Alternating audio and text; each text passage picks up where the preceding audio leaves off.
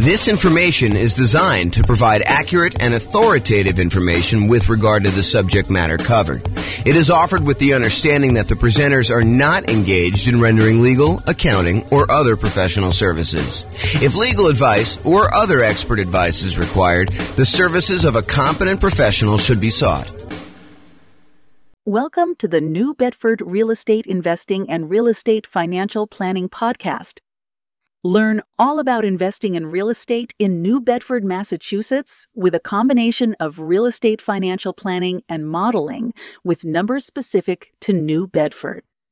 Plus, syndicated, more generalized recordings of live and pre recorded real estate investing classes, not all of them specific to New Bedford.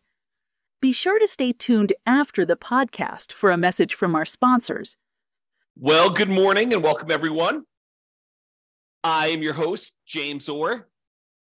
And today we have a very interesting class. I think uh, this is going to be a short class, but what it's about is covering the non loan specific, loan comparison, loan cost characteristics of choosing a lender. You know, I think a lot of real estate investors, they might call up one, two, three lenders and compare rates, compare the cost to get the loan. Although some some investors won't, uh, some investors don't do it that way. But I think a lot of investors will. A lot of investors will call you know one or two or three lenders that they've gotten recommend, recommendations from either from their other real estate investor friends or their real estate agent or their banking relationships that they have existing and they will try to get quotes for their lender. And they will compare lenders based on you know what interest rate can i get today? And what are the costs associated with getting that loan? You know because some of the costs are they vary. They're they're hard to compare as we will cover in a completely different class where i talk about how do you compare and evaluate different lenders based on these kind of like costs. There's a whole class coming on that but today it's the opposite of that it's not the opposite it's a supplement to that it is the kind of like non monetary, non direct loan comparison attributes for selecting a lender for real estate investors. Because, as you will find out, it's not always exclusively about price. It's not always exclusively about the interest rate. It's not always exclusively about the cost of the lender there are non-financial selection criteria for choosing a lender to work with as a real estate investor. You know, we'll cover all the financial selection stuff in the class where we talk about how to evaluate mortgages comparing lenders. I'm not going to go over that today because we'll cover that very specifically.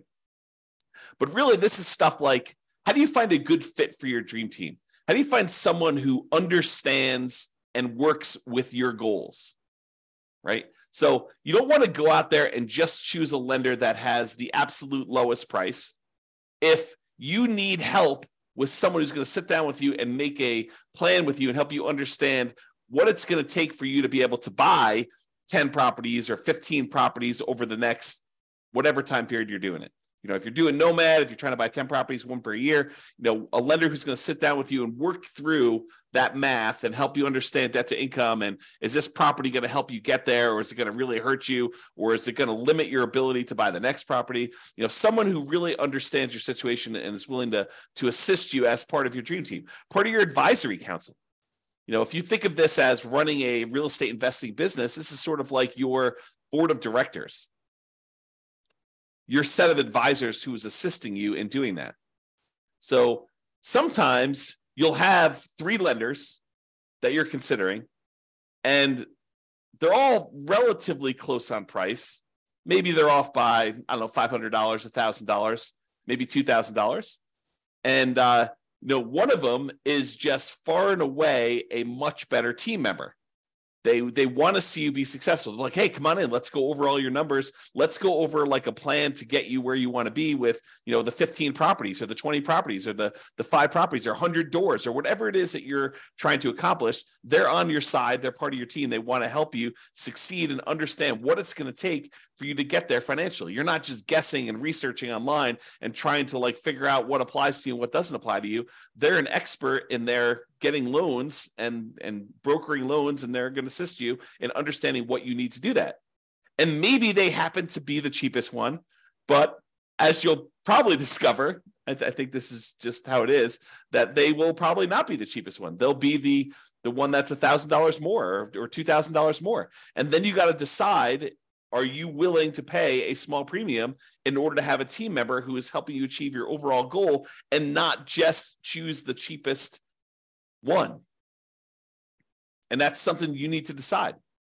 But it's not always about price. It's not always about being the cheapest one. It's not always being about, you know, the other thing. It's it's sometimes about the value you're getting for paying this person as part of your team. So I think one of the factors, one of the non financial, non monetary reasons for selecting a lender is are they a good advisor as part of your team helping you achieve your specific goals? Do they have expertise in that? Are they willing to sit down with you? Are they willing to help you? Are they willing to work with you in order to achieve your goals? So that's one factor. Is are they a good dream team member? Number two, overlays. So an overlay is an additional criteria, an additional restriction that lenders place on loan products that their company usually sells that is different than the baseline criteria. So, for example,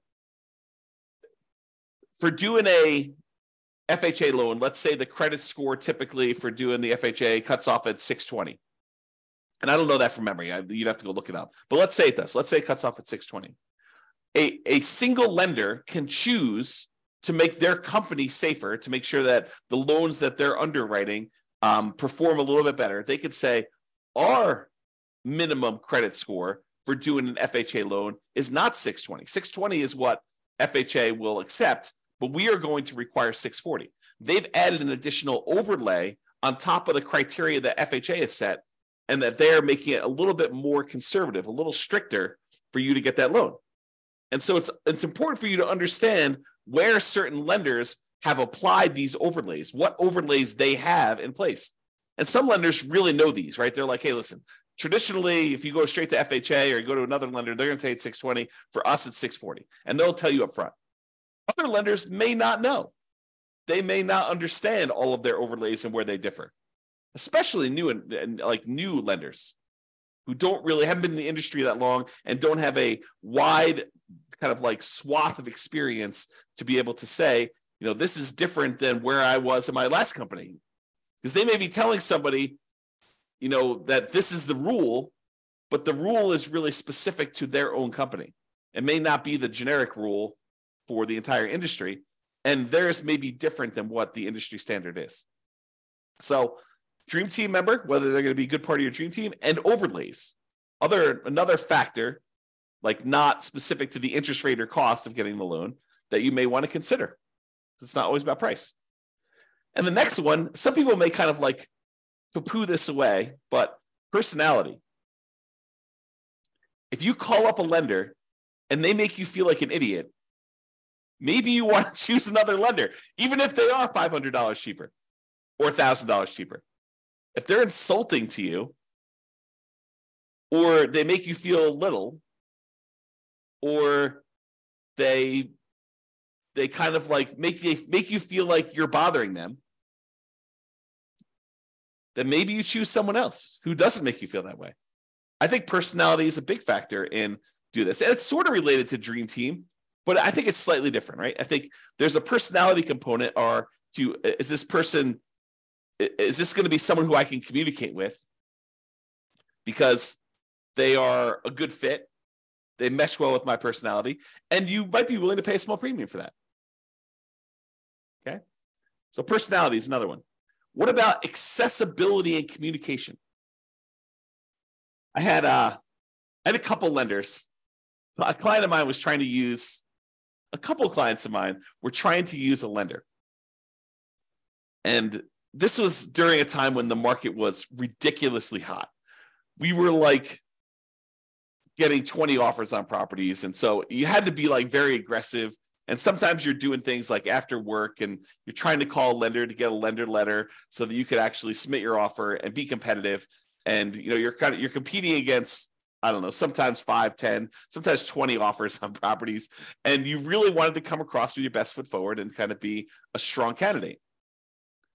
And so early on in the process with this particular buyer who wanted to use this particular lender.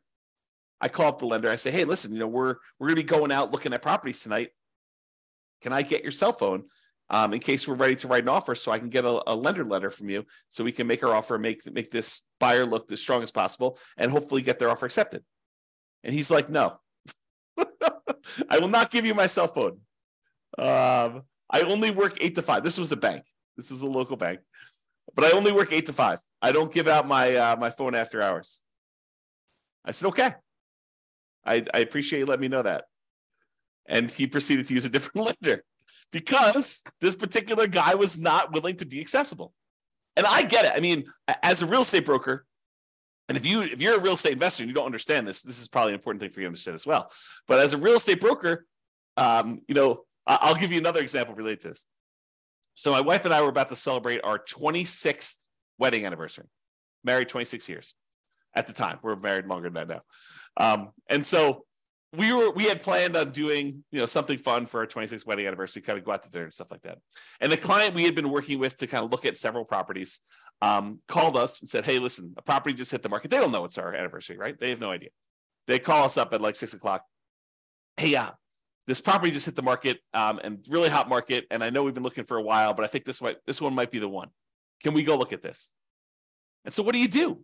I mean, you're planning on going out with your wife to celebrate your 26th wedding anniversary. It's not like a national holiday. They, they had no idea. Um, but, you know, I, I think there's a, there's, part of me thinks that there's a fiduciary obligation as a real estate broker where you have to do what's in the best interest of the client. And in this case, it probably was in their best interest to go see this property, um, and so that they didn't miss it. Now you could argue, hey, James, get someone else to cover for your business. Yeah, that's definitely a possibility. You could have done something like that. But there's this weird sort of like inconvenience of you had planned on doing something for your wedding anniversary and someone calls up last minute and they're like hey i really need something and it needs to be now because if we wait till tomorrow they could you know have 27 offers and if we get an offer in tonight there could only be six offers and if we make an offer that's really really compelling and you know that makes sense it, it could make it to our advantage to do this offer right now. And so there's this kind of weird trade off between being available, being accessible, being um, kind of someone who who jumps and, and does what needs to get done in order to get offer accepted versus, you know, nope, I don't I don't take calls after five. Kind of an interesting thing. So maybe for you, accessibility could be an issue, or it could not be an issue. You're like, hey, listen, I get it. I'm the type of person that I'll wait till the next day. If we don't get this one, that's just the cost of doing business. If that's you, that's fine. And maybe it doesn't matter. But some people, it does matter. And that could be a selection criteria. You know, how accessible are they? How how communicative are they? And a lot of times for communication, you won't know until after you're done with the transaction, after you're done with the first one. Although you can get some hints early on. But some people they're really good at the aggressive follow-up to get the to get the person to say, "Hey, I'm going to go with you," and then they disappear while you're under contract because they're really, really good at following up with everybody who's calling in, but not really, really good about doing the deal and doing the communication of, "Okay, you know, uh, this is where you are in underwriting. This is what we still need from you. This is how we need to do this. And some of them kind of defer that out, refer that out to, you know, their team members. They have their team members calling, and maybe their team members aren't great at communicating or they're not great at keeping you in the loop and stuff like that. And so, you know, it could just be you know that person's really great but that's but their role is as rainmaker and their role is not to keep you informed about how the loan is going or they they don't perceive their role as being that. And maybe the company doesn't perceive their role as being that. They're like hey listen your job is to go out there and get business and then we will take care of them from then. We'll have you know we have admin people and underwriting people and you know there'll be other people following up with your guys but your job is to go and meet people and to bring in new guys. Something to consider you know if you're um if you're writing an offer especially like on a weekend and you need you need to know from the lender how much can we ask for in seller concessions? Because in this particular property you you need to have seller concessions in order to make your numbers work and you can't get a hold of them. That could be potentially problematic with you getting your offer accepted because seller concessions could be a factor in whether it makes a deal work or not. And if you don't know the boundary conditions of seller concessions you weren't planning on doing it, but this property, it really needed to happen. And you're trying to get a hold of a lender on a weekend and the lender's not around, could be potentially problematic. So That's important to understand. You know, this reminds me. Um, I think we're going to cover this very briefly here in a second, but this it reminds me. I'll, I'll make this point now. Just because someone is really, really good at explaining to you the loan programs does not mean they're good elsewhere. Someone who has knowledge, and this is this is more of a generalized thing in life, right? Um, I teach a lot of real estate investor classes, and so when I'm up in front of the room, if I'm really good at presenting class content, which you may or may not think that I am, but if I'm really really good at presenting class content, people automatically assume that that means I'm a good real estate broker, which may not be true. Think about that, right?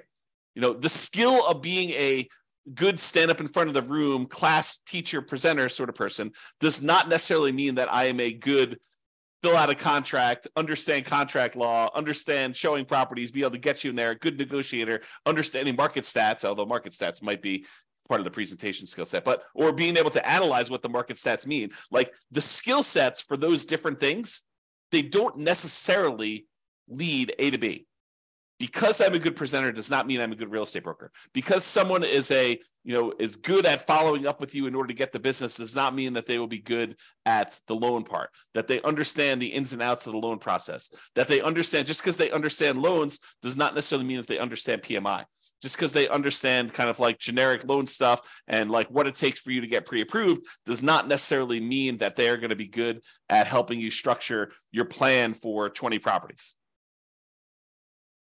I don't mean to scare you away. I'm just trying to point out to you the obvious that one skill skill in one particular area does not make you skillful in others. Now they tend to correlate. There is a little bit of a correlation, right? Someone has knowledge about you know one aspect of doing loans, they might have a higher probability of having expertise in other parts of loans.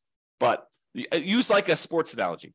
You know, just because someone is a good three point shooter doesn't mean that they are necessarily um, you know good at defending or good at layups or just because someone is good at you know getting rebounds does not necessarily mean that they're a good three point shooter or um, a free throw shooter right? The different skills. Think of it that way okay? So accessibility communication and being available to do stuff.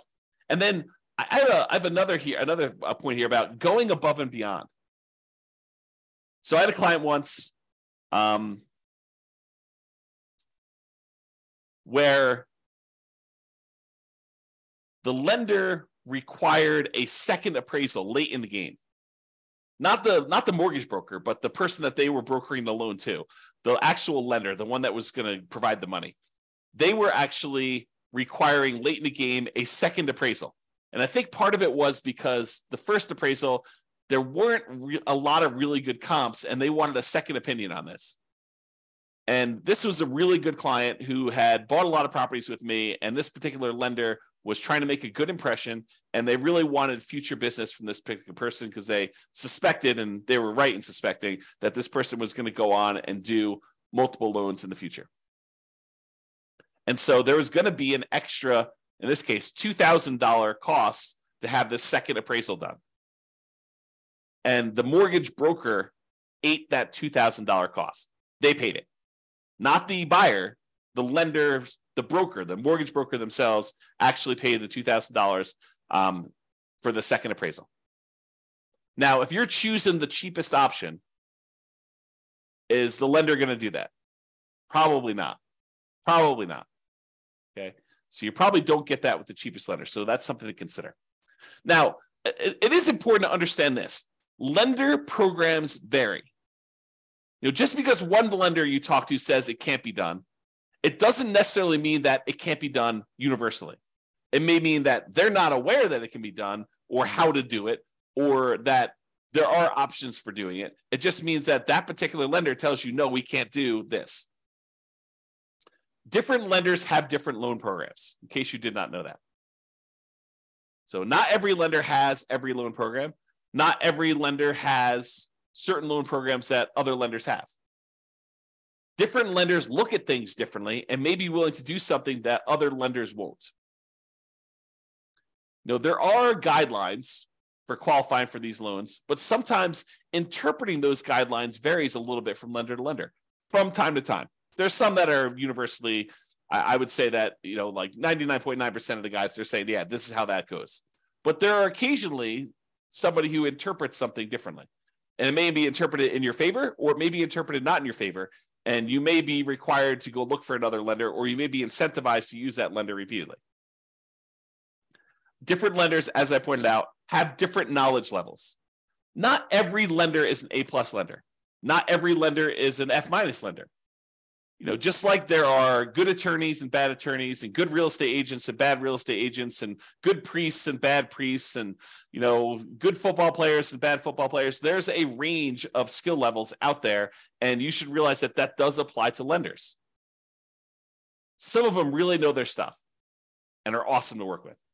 Some of them are brand new and they're super sincere and they really want to do a good job, but they just don't have the knowledge level yet and you may be still willing to work with them and just kind of realize that they are new.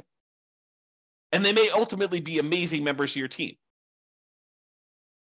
Or they may not be. They may be out of the business in three months and you know you're part of the wake of disaster that was left over, They're all the carnage from their three months in the business, right? You just don't know. So when, when I talk about lender programs in the future, and when I talk about all the different programs and stuff like that, what I'm talking about is primarily what most lenders will do. There probably are some loans that I'm not covering because I don't know much about them. Just like some lenders don't know about some loan programs. I have blind spots as well. Okay. So, in conclusion, if you need a specific loan, select the lender that offers that loan.